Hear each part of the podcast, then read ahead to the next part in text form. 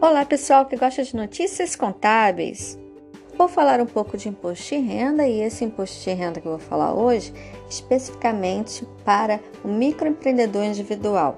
E vamos separar aqui o lado pessoa jurídica do lado pessoa física. Quando eu falo pessoa jurídica, eu quero dizer que o MEI precisa fazer o pagamento mensal do DAS e fazer a entrega da Declaração Anual do Simples Nacional, o DAS nesse MEI, anualmente.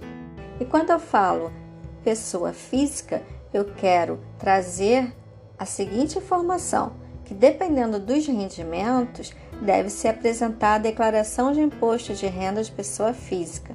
E se você é MEI e teve um rendimento tributável acima de R$ 28.559,70 no ano anterior, você deve entregar a declaração de imposto de renda de pessoa física. As regras de obrigatoriedade são iguais para qualquer outro tipo de contribuinte. Veja bem, a Lei 9.249 de 95, artigo 15, e a Lei Complementar 123 de 2006, artigo 14, e a Resolução CGSN 94 de 2011, artigo 131, fala sobre os rendimentos isentos que devem ser declarados no imposto de renda de pessoa física quando se trata de microempreendedor individual. Para deixar bem claro, vamos colocar um exemplo. Um MEI, prestador de serviço, com faturamento de 60 mil ano.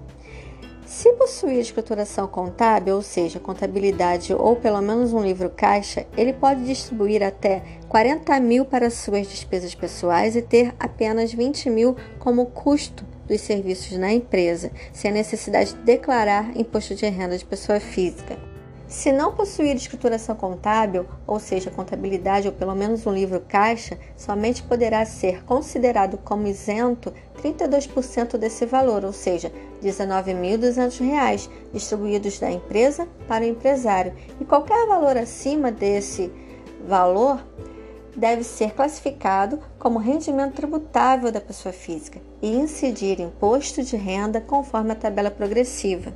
Nesse exemplo, o MEI fosse comércio, um faturamento de 60 mil, ele poderia ter um rendimento isento aplicando sobre o seu faturamento 8%. Pegando o exemplo anterior, um faturamento de 60 mil, 8% seria 4.800 de rendimentos isentos para o empresário e a diferença entraria como rendimento tributável. Resumindo, se você teve um faturamento ano de 60 mil, uma empresa de serviços, você vai pegar 32% como rendimento isento, vai dar 19.200.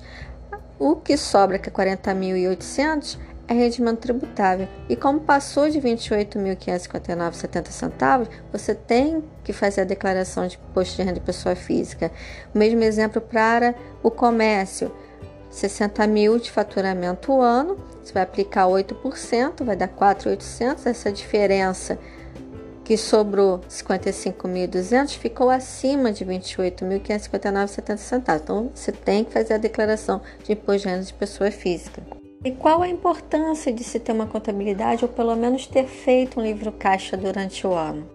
É de fazer as deduções das despesas da empresa durante o ano como água, luz, telefone, aluguel. Vamos para o exemplo da empresa MEI de Serviços.